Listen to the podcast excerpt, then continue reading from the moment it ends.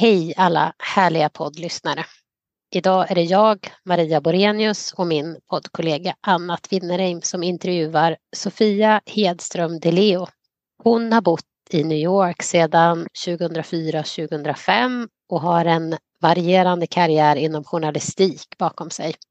Och nu senast så arbetade hon med hållbarhet och kommunikation på svenska generalkonsulatet i New York. Sofia berättar med inspiration om de 27 maraton hon har sprungit. Och Anna, du har ju sprungit maraton och när vi förberedde oss för den här intervjun så berättade du att du såg ditt första maraton i New York 1900, 1988 och eh, hur du då bestämde dig för att en dag så skulle du springa maraton. Jag blir alldeles rörd när du berättar det här, Anna. Hur var det där 1988? Ja, jag, jag blir också rörd när jag tänker tillbaka på det. Det var en jättegrej för mig. Jag blev helt tagen av folk, eh, folket, alltså folkfesten som det verkligen var då. Jag hade aldrig sett något liknande.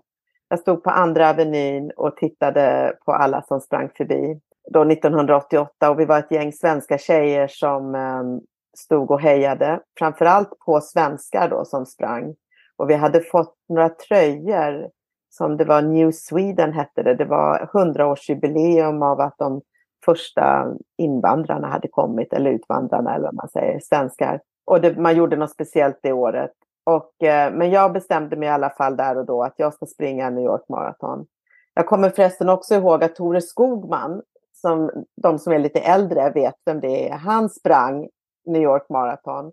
Det är och, inte riktigt det här framför mig, Tore Skogman. Jo, jo ja, det blir bättre förstår du. För att han han pussade mig på kinden och det var en eh, fotograf som tog det kortet och det hamnade på första sidan i Expressen. Uh, okay. ja, på löpsedlarna sen att Tore Skogman hade sprungit New York Marathon. Visste jag inte att du hade varit på löpet på Expressen, ja, Anna. Ja. ja. Och sen så i alla fall 1990 så sprang jag mitt första maraton och det var helt fantastiskt. Jag hade tränat och tränat och sprungit och sprungit i parken och med New York Roadrunners och sprungit alla deras små lopp som de hade, uppvärmningslopp kallade de det för. Det var allting ifrån Hot Chocolate Run till, ja, jag kommer inte ihåg bara roliga namn de hade, men vi sprang i parken i alla fall. Och Eva Thorén som eh, var, bodde på, eller som jobbade med sin man på konsulatet då, var generalkonsul, Arne Thorén. Eh, hon stod på andra avenyn och 64 gatan och delade ut eh, blåbärssoppa till alla. Och där stod min mamma och moster och min eh, pojkvän under den tiden och mina kompisar tog kort. Ja, det var helt fantastiskt. Så eh, ja, och jag kom i mål och kände mig bara den här runners high som vi hör Sofia berätta om i podden också. Den led hade jag, ja, jag har nog lite kvar fortfarande. Jag har sprungit okay. New York tre, eller två gånger till sen efter det. Gud vilken berättelse alltså. Ja, nej, men du, det är nästan så att du inspirerar mig till att vilja springa maraton men jag tror inte att det blir något för min del. Jag ska aldrig säga aldrig. Men nu är det i alla fall dags att lyssna på Sofia som också berättar att hon springer maraton i klänning. Det gjorde inte jag kan jag säga.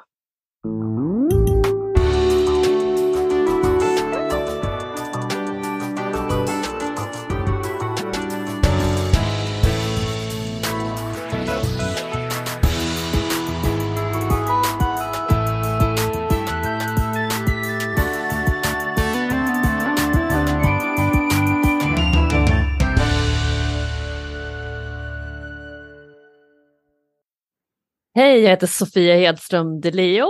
Jag bor i New York. Jag har jobbat som journalist sedan jag var 15 år och började jobba på lokaltidningen, men jag har också jobbat på generalkonsulatet som hållbarhetsansvarig och kommunikationsansvarig i fem år.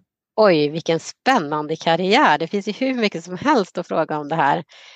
Det vi skulle vilja liksom börja med att fråga är ju alla dessa maraton som du har sprungit. Är det, hur många är det du har sprungit? Jag har sprungit 27 maraton. I år så springer jag mitt 28 maraton och det blir då mitt 15 New York City maraton, vilket är viktigt här för 15 har varit ett livsmål för mig väldigt, väldigt länge. När man springer 15 New York maraton så kommer man med i deras legacy program. Du blir den första kvinnan. Precis, första svenska kvinnan. Uh, uh, tyvärr är det så att uh, det här virtuella maratonet som kanske var det allra jobbigaste att springa, när jag fick springa runt helt själv på Manhattan utan några vätskekontroller eller någon hejaklack eller så. Det räknas inte, så det kommer bli 16 maratons innan jag kommer med i Legacy Program. Men jag kommer ändå fira ganska stort i år. Åh, oh, vad spännande. Jag måste erkänna då att jag har sprungit tre och jag har sprungit noll. Ja. Jag lever fortfarande på känslan när man sprang första maratonet. Tyckte jag var helt fantastiskt. Kan inte du berätta lite om ditt första New York maraton? Jag började springa ganska mycket out of the blue. Jag eh, har ingen löparbakgrund, jag hade inga kompisar som sprang. Men jag fick för mig det här att jag skulle börja springa och när jag började springa så insåg jag ganska snabbt att det här är min grej. Det här är ett sätt för mig att slappna av. Eh, det är ett sätt för mig att liksom kunna tänka bättre, bli mindre stressad. Så jag började 2017 eller 18 blir det nog och sen så sprang jag Eh, New York City Marathon. Så att jag gick från noll till hundra. Och eh, när jag sprang det här maratonet så hade jag inga kompisar som sprang så jag hade inte så många att fråga om hur det verkligen var utan jag dök upp där i starten själv och körde på och insåg att eh, wow, det här är helt fantastiskt. Det är en sån otrolig känsla att eh, ha hela stan som hejar på, du känner dig du känner dig liksom nästan som att du är mm, berusad för att du är så påverkad av den här känslan. Så när jag väl gick i mål så tror jag att den här känslan höll i sig i faktiskt i flera veckor. Man brukar säga att det här löpar hög eller runners high brukar vara kanske en dag, men jag tycker faktiskt att det var i flera veckor. Att när jag väl springer i mål på ett maraton så känner jag att att vad som helst är möjligt. Så det är liksom en sån bra boost i livet att springa. För att eh, den här känslan gör också att man får hjälp med andra saker i livet. Alltifrån liksom sina vänskapsrelationer eller kärleksrelationer till sin karriär. Att man, man hämtar väldigt mycket kraft från ett maraton. Jag sa det till en av mina döttrars kompisar som precis sprang ett maraton och så skrev jag grattis och sådär. Så, så här, du har precis genomfört störst, ett av de största lifehacksen som du kan. Liksom. Det är ett underbart lifehack. Du kan alltid titta tillbaka på att det där klarade jag och man kan vara stolt över sig själv.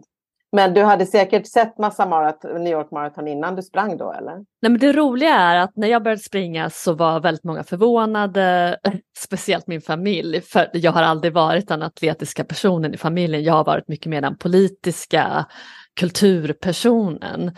Jag har en stora syster som är, gått på Idrottshögskolan, det var mer hennes roll att vara liksom den personen som eh, höll på med sport. Så när jag började så eh, hade jag väldigt lite förförståelse. Det var inte så att jag hade gått och hejat på New York Marathon tidigare utan, utan jag började i princip och nu när jag hejar på andra som springer så älskar jag det också för jag vet vad det innebär. Men jag skulle verkligen säga att jag, eh, jag började ganska nonchalant eh, och visste inte vad jag gav mig in på. Men jag är otroligt glad att jag hittade det här i livet. Ja, verkligen. Kommer du ihåg känslan inför din första maraton? Alltså hur du, hade du sprungit 4,2 innan någon gång? Liksom? Nej, det hade jag inte gjort. Jag tror jag hade sprungit som längst en eh, halvmara, det vill säga halva distansen. Eh, så rent fysiskt så var jag väl okej okay förberedd. Men för mig är det väldigt mentalt och jag tror att för mig, mitt allra första maraton handlade väldigt mycket om att Eh, jag sprang i klänning, jag springer alltid i klänning för jag vill visa att man kan vara sig själv eh, när man springer ett maraton. Jag vill inte kompromissa med vem jag är, jag bär alltid klänning eller kjol. Så det var väldigt mycket liksom att visa att det här är jag, eh, jag ska minsann klara av ett maraton som jag är. Och i början så fanns det kanske inte så många löpare som mig som var liksom utåtagerande på det sättet. Nu är ju löpar eh, liksom världen mycket mer inkluderande och eh, folk har sin egen stil och det finns ett mode i, i löparkläder. När jag började så var jag definitivt en outsider och jag tror att det kanske gav mig lite extra kraft. Men jag tror att jag var inte nervös för jag visste inte vad jag gav mig in på. Eh, men jag klarade det som tur var. Naivitet ibland är ju bra när man inte vet. Du springer i klänning. Är det en vanlig klänning eller är det liksom typ en uh, tennisklänning eller liknande som är ändå i funktionsmaterial?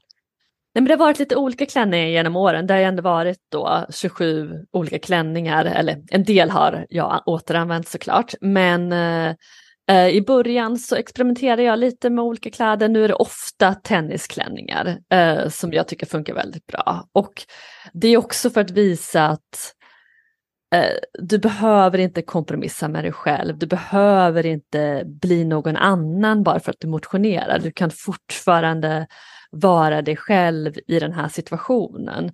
För det tror jag har varit en risk just med maraton. Det låter så otroligt liksom, macho. Det låter som att eh, det där klarar man inte av. Det blir väldigt, nu ska jag använda ett engelskt ord, intimidating.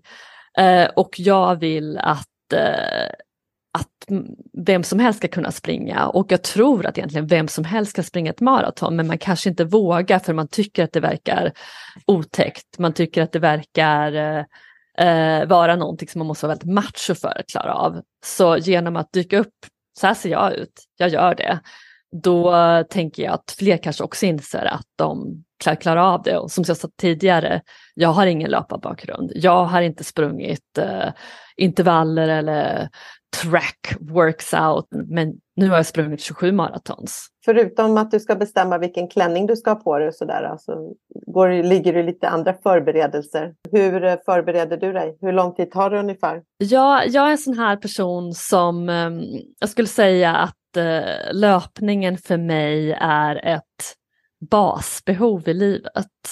Det är som att jag behöver det.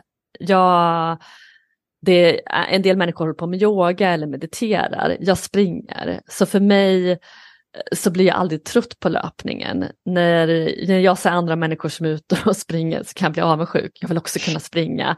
Eh, så att jag springer året om.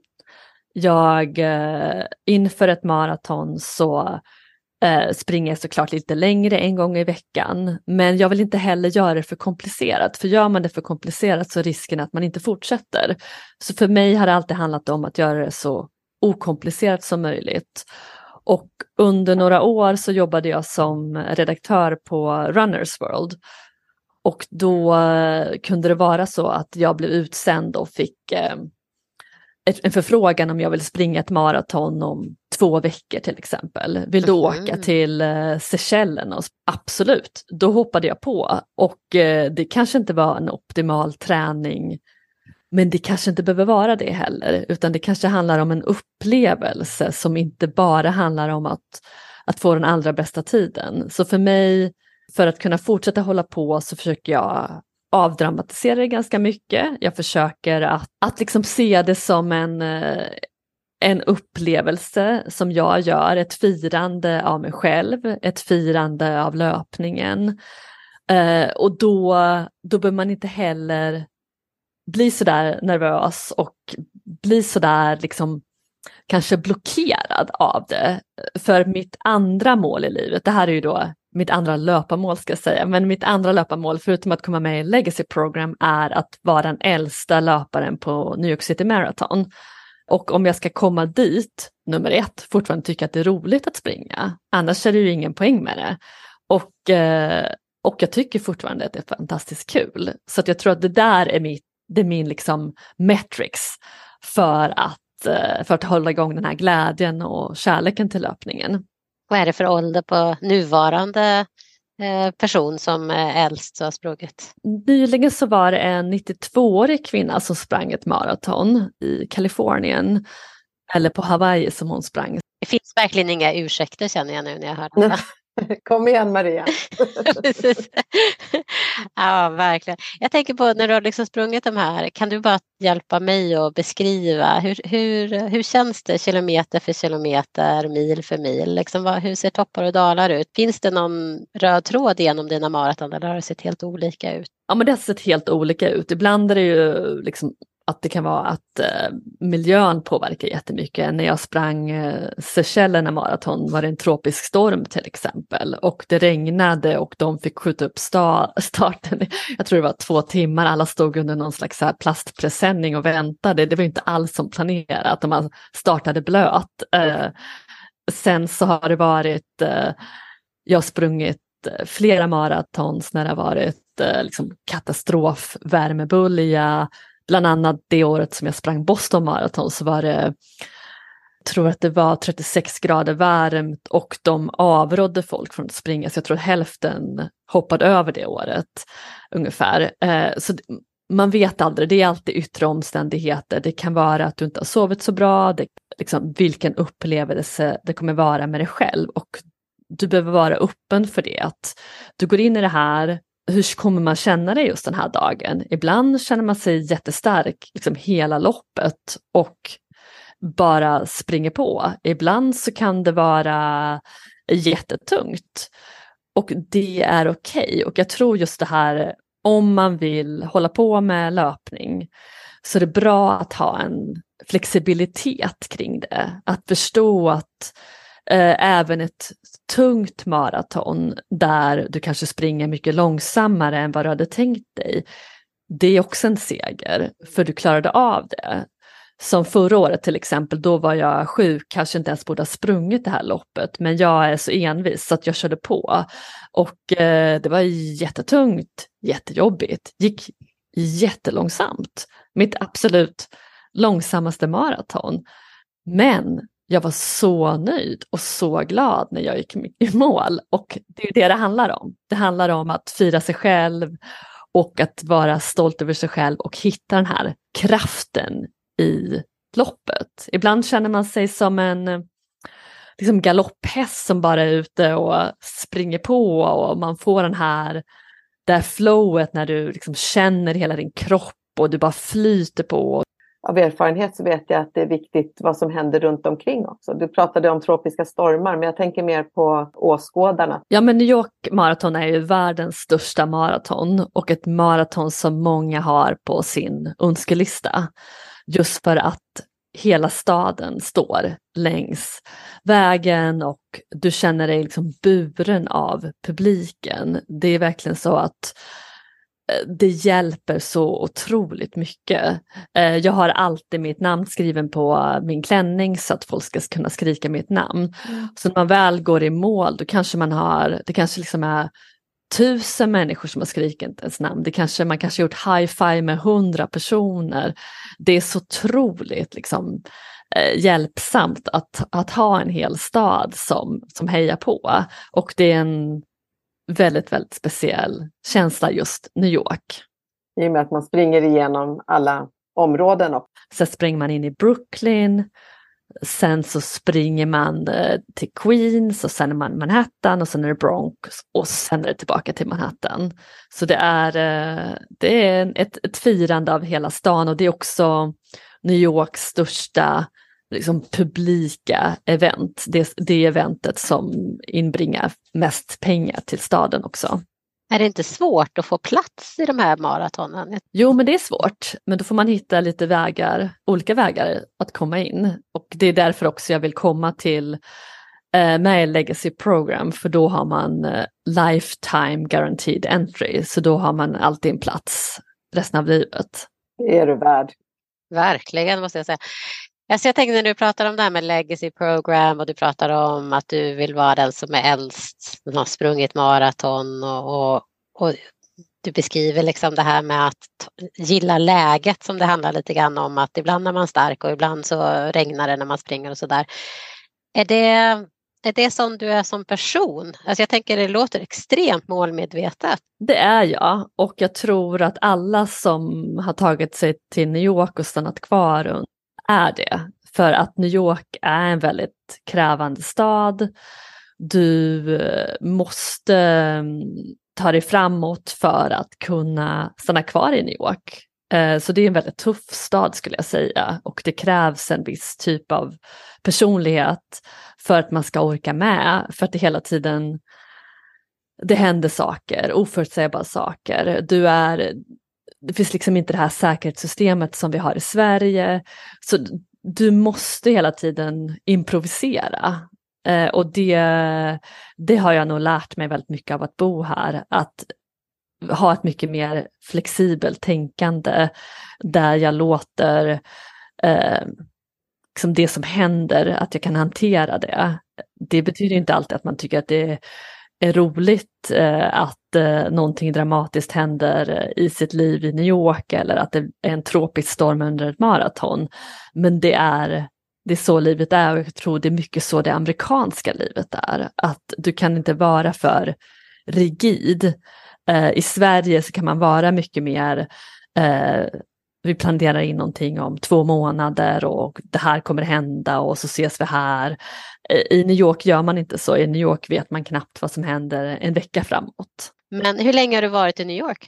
Eh, jag har varit i New York eh, sedan eh, 2004 tror jag det är nu, åkte jag till New York första gången, skulle vara här i ett halvår. Eh, jobbade då på SVT Eh, åkte till, sen tillbaka till Sverige för att jag var tvungen att slutföra eh, ett kontrakt som jag hade där. Eh, och sen sa jag upp mig och sen så flyttade jag till New York eh, någonstans där 2005. Så under många år har jag varit här. Du eh, nämnde i början att du har arbetat på generalkonsulatet i New York. Under fem års tid så jobbade jag som eh, hållbarhetsansvarig och kommunikationsansvarig. Så hållbarhetsansvarig handlar det om allt ifrån att främja då Sverige inom hållbarhetsområdet som eh, är ett otroligt viktigt område och där Sverige ligger i framkant. Det kan handla om eh, infrastrukturprojekt, det kan handla om hållbart mode, det kan handla om eh, ja, i princip allt som rör hållbarhet. Så jättespännande jobb jag skrev en bok om hållbart mode redan eh, 2011, så kom den ut i Sverige och sen kom den ut 2013 i USA. Eh, så just hållbarhet är någonting som jag är väldigt engagerad i, även privat. Och just nu jobbar jag med en podcast åt Handelshögskolan som handlar om ehm, just hållbart mode. Jag jobbar med en forskare som heter Jenny Lantz eh, och den hade börjat sändas sen men den kommer sändas senare i höst och den heter Dressed Not To Kill. Det lät allvarligt. Det, nu är det ju lite grann en självklarhet att man pratar om det som, som en del av hur man tänker kring inköp och, och så vidare. Men 2011 måste du ha varit ganska ensam om att prata om det och, och, skriva en bok om det. Hur kommer det sig att du gjorde det då? Jag jobbade då som modejournalist och jag åkte på många modeveckor. Så jag var i New York, i Paris, i Milano, i London. Eh, jag fick se modet på väldigt nära håll. Jag fick gå på stora modevisningar eh, eh, intervjua designers som Karl Lagerfeld och Dries van Noten och Armani och så vidare. Efter ett tag att men det är ju samma sak som presenteras om och om igen. Det är bara paketerat på olika sätt.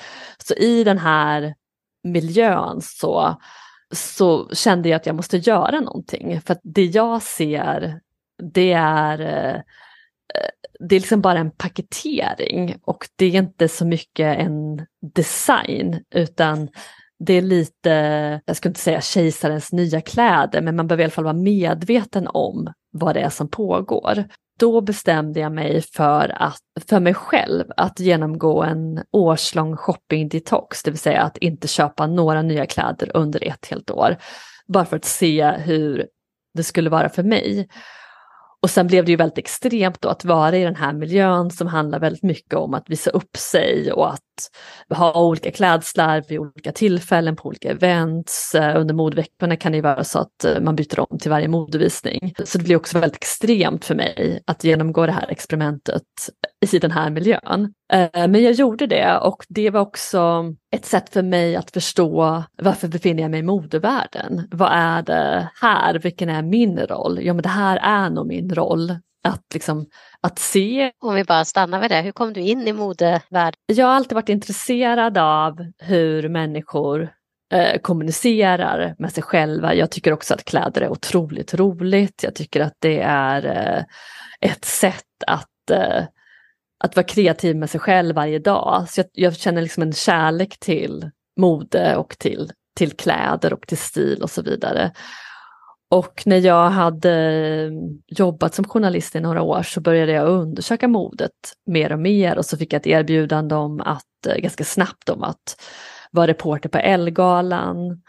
Och sen så började jag skriva om mode väldigt tidigt innan modejournalistiken egentligen fanns i Sverige, för den, den försvann ju på 70 och 80-talet, så tog man bort den från framförallt svenska dagstidningar. Nej, och sen så fanns det ett behov för det, så att eh, jag var tidig med att liksom, få tillbaka modejournalistiken, eh, framförallt i Svenska Dagbladet som jag jobbade för. Boken, den hette Modemanifestet, va? eller hur? Precis. Och du skrev den tillsammans med? Anna Schori och jag har vi gått åt rätt håll? Det är väldigt spännande nu när jag jobbar med eh, podcasten just om hållbart mode, att liksom dyka in i det här lite mer intensivt. Sen är jag också med i ett nätverk som FN har kring hållbart mode och då är det människor från hela världen som är med och diskuterar de här frågorna. Att komma tillbaka till det lite mer intensivt känns väldigt spännande för mig. Och det jag kan säga är att när jag när jag skrev boken så trodde jag att vi konsumenter skulle eh, ändra vårt beteende mycket tydligare. Nu ser jag att det är en hel del företag som har ändrat sina beteenden. Så jag skulle säga att konsumenten har kanske inte kommit lika långt som jag trodde. Eh, många företag har kommit lite längre än vad jag trodde. Absolut inte där än, men det finns ändå liksom en, en flora av intressanta märken och det är fortfarande ett stort arbete att få människor att förstå varför det här är så viktigt.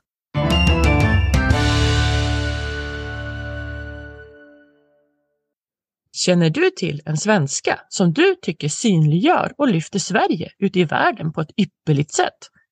Borde inte hon få lite uppskattning för allt hon gör? Nominera henne till Sveas utmärkelse Årets svenska kvinna 2024. Mer information om hur du nominerar din kandidat och vilka kriterier som krävs kan du hitta på svea.org.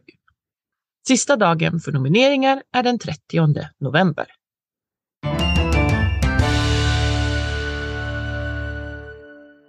Spännande reflektion som du har där kring att företag kanske delvis har kommit längre än vad man då kunde tro och att eh, konsumenterna kanske fortfarande är lite för lustbetonade. Liksom. Man köper, alltså det här med trender i folk, det är, det är svårt att ta sig ur den spiralen verkligen måste jag säga.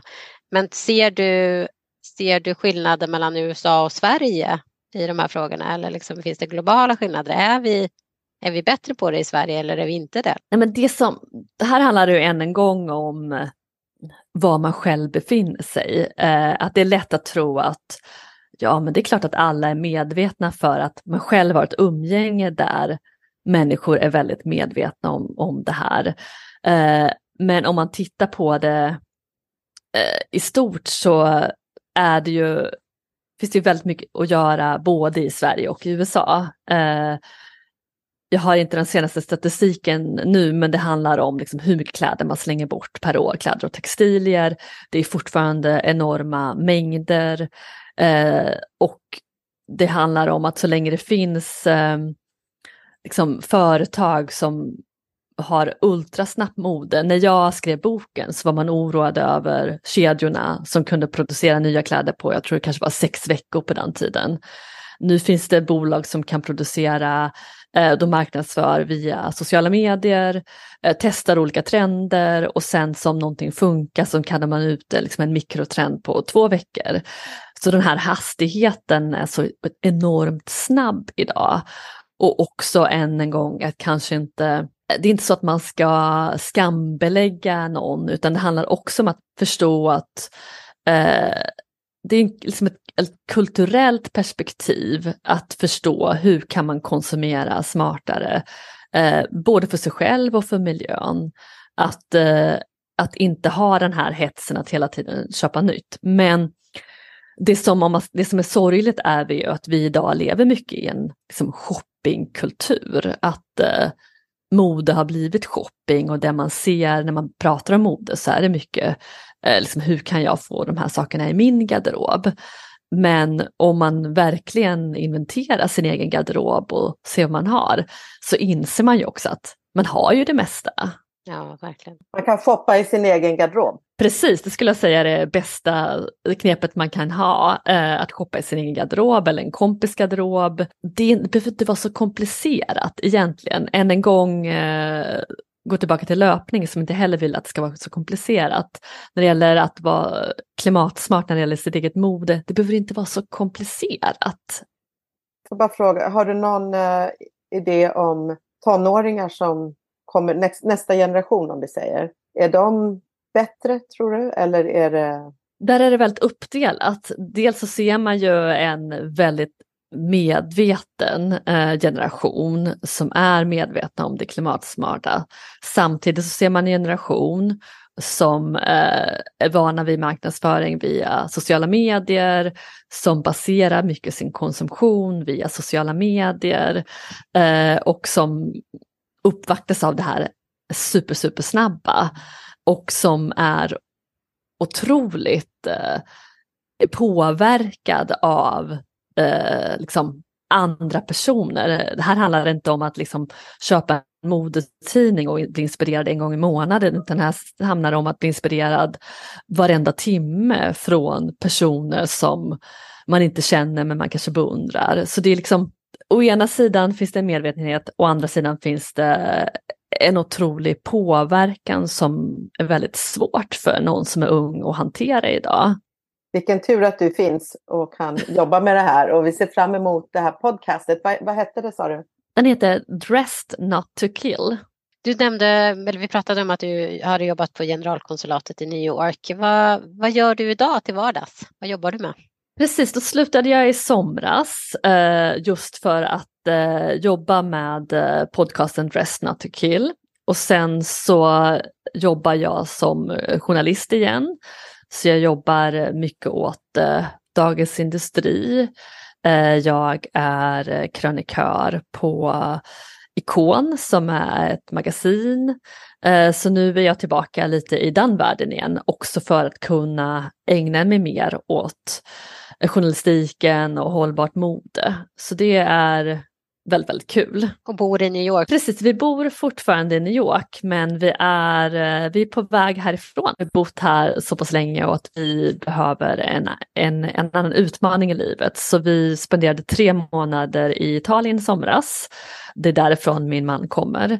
Så vi vill testa på hur det var att få in Italien mer i vårt liv.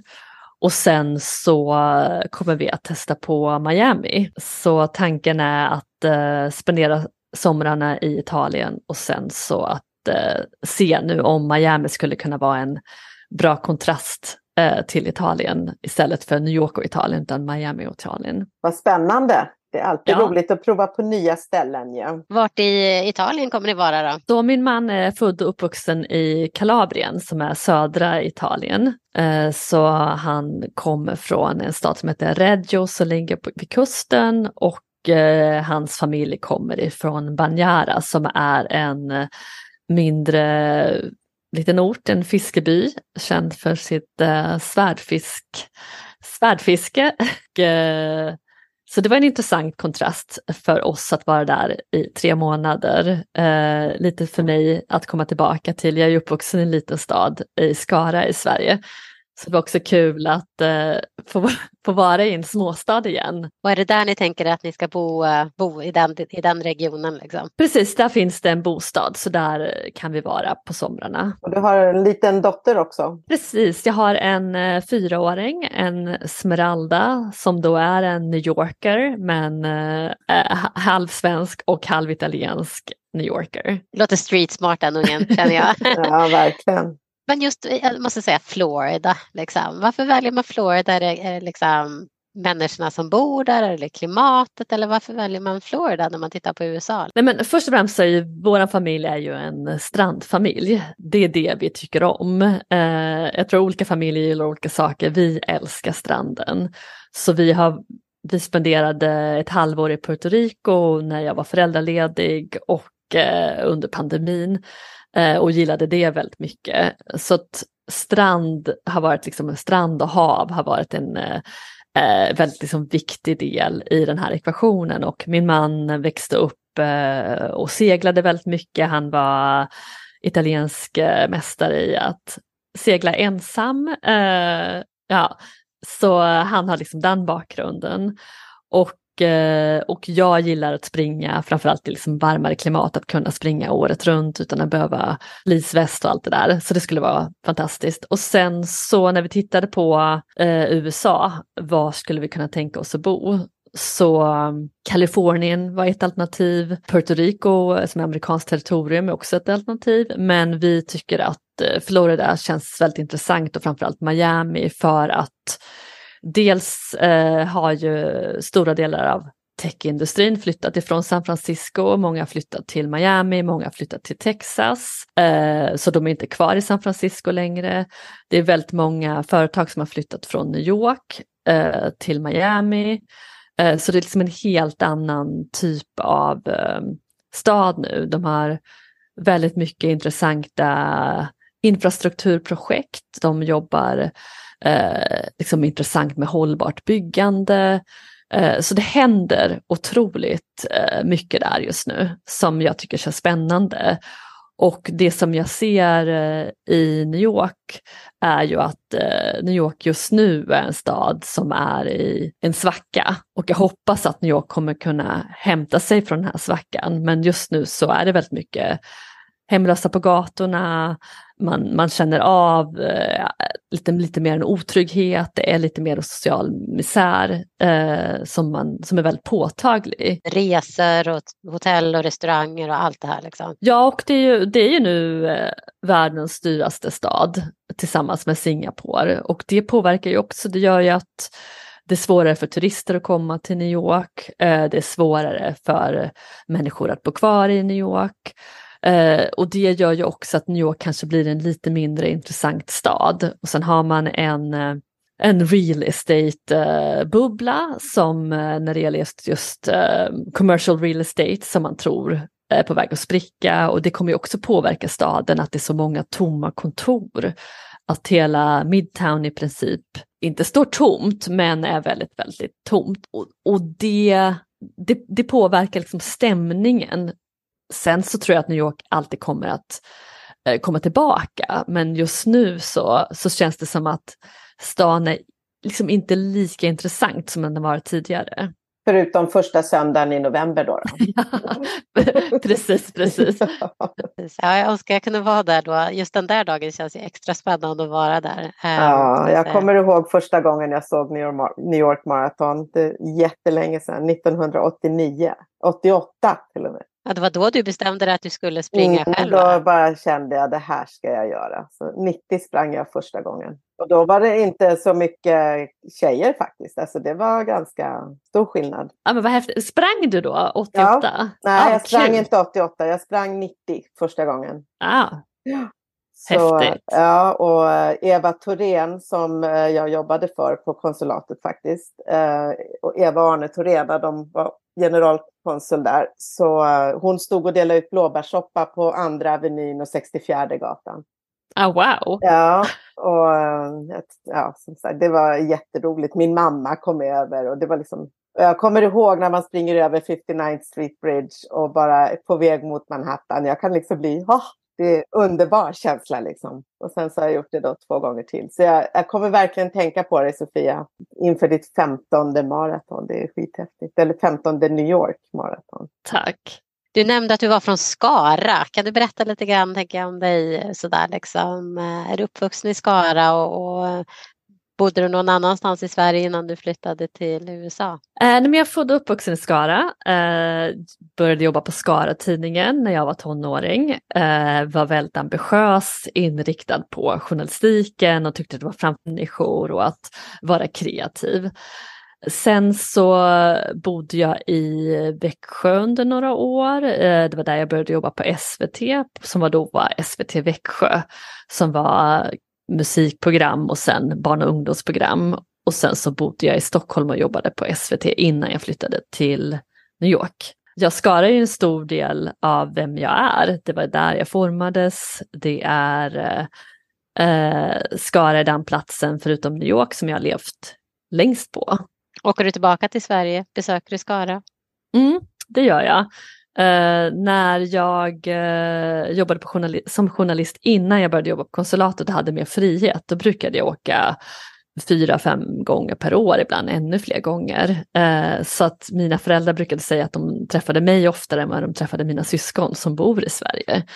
Så jag åkte väldigt många gånger och jag tycker att det var fantastiskt att växa upp på ett litet ställe och just att kunna få utforska sig själv och få de här eh, liksom, chanserna i den lilla miljön. Får man fråga hur du träffade din italienska man då? Var det i Skara?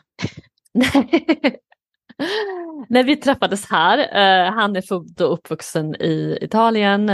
Han och jag vi träffades via en datingapp som är baserad på det geografiska. Så jag cyklade förbi hans hus och sen så eh, matchade vi och så gick vi på en dejt och kände väl båda att eh, ja, men det här kan verkligen bli någonting. Vi pratade om att bo vid havet redan på första dejten så brukar skämta om det. Och sen så eh, köpte han en resa till Mexiko, en enkelresa till Mexiko. Jag tror det var, ja, det kanske var en och en halv månad senare så vi åkte dit. Enkelresa? Ja, det, det, är så min man är. Så köper han en, en, annan, en annan resa på vägen tillbaka. Så jag tog chansen och åkte med, på en enkelresa med en främmande man till Mexiko. Eh, det gick bra, det var väldigt härligt. Och sen så friade han när vi hade dejtat i ungefär sex månader och sen så han friade på Miami Marathon, eh, hans första maraton. Det var väldigt, väldigt, väldigt kul. Och sen så gifte vi oss spontant en månad senare på min födelsedag. Så att vi, eh, det gick väldigt, väldigt snabbt. Så vi gifte oss ja, inom sju, åtta månader från när vi träffades. Och hur länge sedan är det då? Det här är 2017 träffades vi. Mycket som hände där. Maraton och giftermål. Ja, verkligen. Vi brukar ju passa på att fråga om man kan få lite resetips när man pratar med människor som bor på andra platser. I. Eh, och nu bor du i New York och har bott där länge och jag vet ju att det är ett sånt där resmål som många står på önskelistan att besöka eller att man har besökt. Har du någon plats i New York eller några, något, som någon del av New York eller någon, något ställe i New York som du tycker att man inte får missa när man åker dit och hälsar på? Någonting som jag absolut tycker att man ska göra är att springa över en av broarna det är ju ett, ett enkelt liksom, tips men det är också någonting som ger väldigt, väldigt mycket New York-känsla. Eh, då tycker jag till exempel att eh, Williamsburg Bridge är en bra bro att springa över men även eh, Queensborough Bridge eller 59 Street Bridge kan också vara pampig att springa över.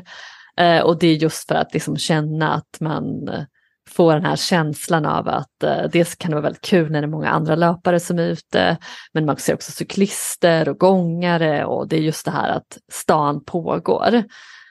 Sen så älskar jag att eh, gå på massage och gå på spa. Det är någonting som jag eh, verkligen brukar unna mig. Eh, för att jag tycker att, eh, dels tycker jag att det kan vara spännande att testa liksom, olika kulturers eh, spa, väldigt spännande ryskt badhus i East Village eh, som kan vara värt att besöka. Sen finns det ett eh, koreanskt eh, spa som ligger i New Jersey eh, men där de har en gratis shuttlebuss, det heter King Spa Sauna. Och eh, där de har en bastu som är en pyramid i guld de har eh, bastuar med ametister i taket. Eh, eh, det är väldigt, väldigt kul och väldigt avslappnande. Få pratar engelska, så det är verkligen liksom en kulturkrock, väldigt koreansk. Det, det, tycker jag man kan göra. Och sen om man ska göra någonting liksom, kanske lite, som inte tar så lång tid så tycker jag att man ska testa en kinesisk eh, fotmassage på åttonde gatan eh, nära sjätte avenyn. Eh, just att man går ju väldigt mycket i New York så det kan vara kul att komma dit och, och sätta sig och bara höra liksom de här konversationerna på stolarna intill och samtidigt som att det kommer kännas som att man får nya fötter efteråt. Jättebra tips! Alltså det här ryska ryska badhuset eller så. Det har jag aldrig hört talas om. Det lät ju hur spännande som helst. Mm, det kan man prova sån här platsa-behandling som är att de eh, piskar en med eklöv när man ligger i en bastu. Det är lite vi brukar skämta om att det är lite, och så häller, är det en person som häller varmt vatten på en eh, och man liksom ligger i den här jättevarma bastun. Det är lite, det är lite Guantanamo-vibbar eh, på det, men, men det är skönt efteråt. okay.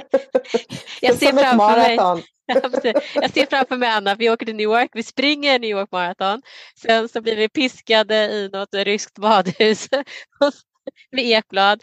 Sen går vi via liksom, de här kinesiska fotbehandlingarna. Ja, och så landar vi i något liksom, koreanskt eh, tempel någonstans i New Jersey. Liksom. Vi brukar också avsluta sådana här, det har varit jätteroligt att prata med dig, men avsluta våra, eh, våra poddar och fråga gästen om hon har typ något litet motto som du lever efter. Vi har ju hört lite faktiskt, du har nämnt lite saker, men eh, hur är det för dig? Har du något livsmotto? Ja, men om man ska göra det extremt eh, enkelt så är det ju eh, just keep going. Eh, just att det kommer komma motgångar i livet, det kommer vara tungt, eh, det kommer att eh, du kommer vara förvirrad, det kommer inte vara så tydligt. Men eh, när jag började springa till exempel, det var inte så att jag tänkte att jag skulle springa 27 maratons.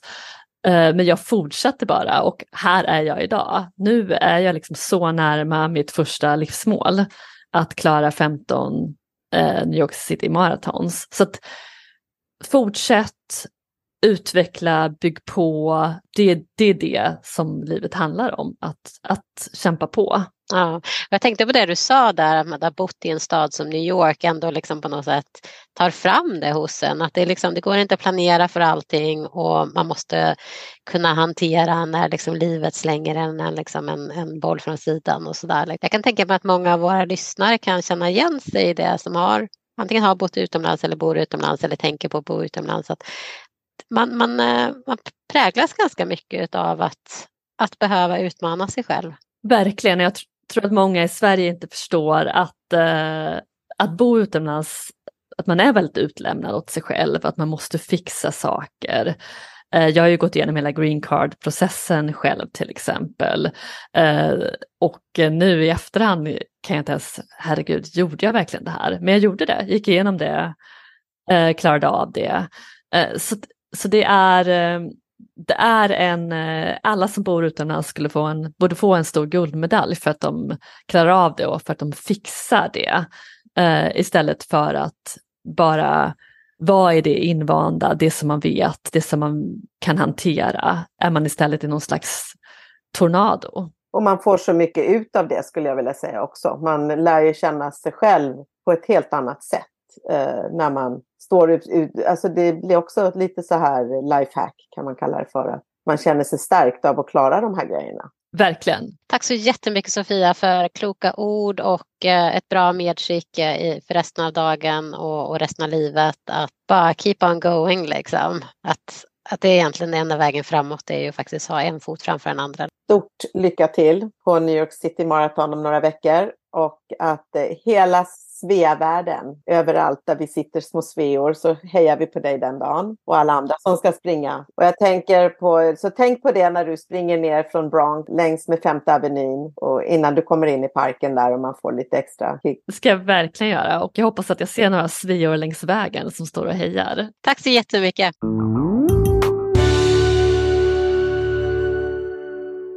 Tack för att du har lyssnat. Den här podden är inspelad och producerad för Svea International. Musiken är skriven för Svea av Fredrik Åkerblom. Alla vi som på olika sätt är involverade i produktionen gör detta som en del i vårt frivilliga engagemang för Svea. Sveapodden finns på de allra flesta ställen där du hittar poddar. iTunes, Google Podcasts, Spotify etc. Om du saknar något poddställe så skicka ett mejl till sveapodden gmail.com. Mer information om Svea hittar du på vår webbplats svea.org och i sociala medier så finns vi på Facebook, Instagram och LinkedIn och där hittar du oss som Svea International.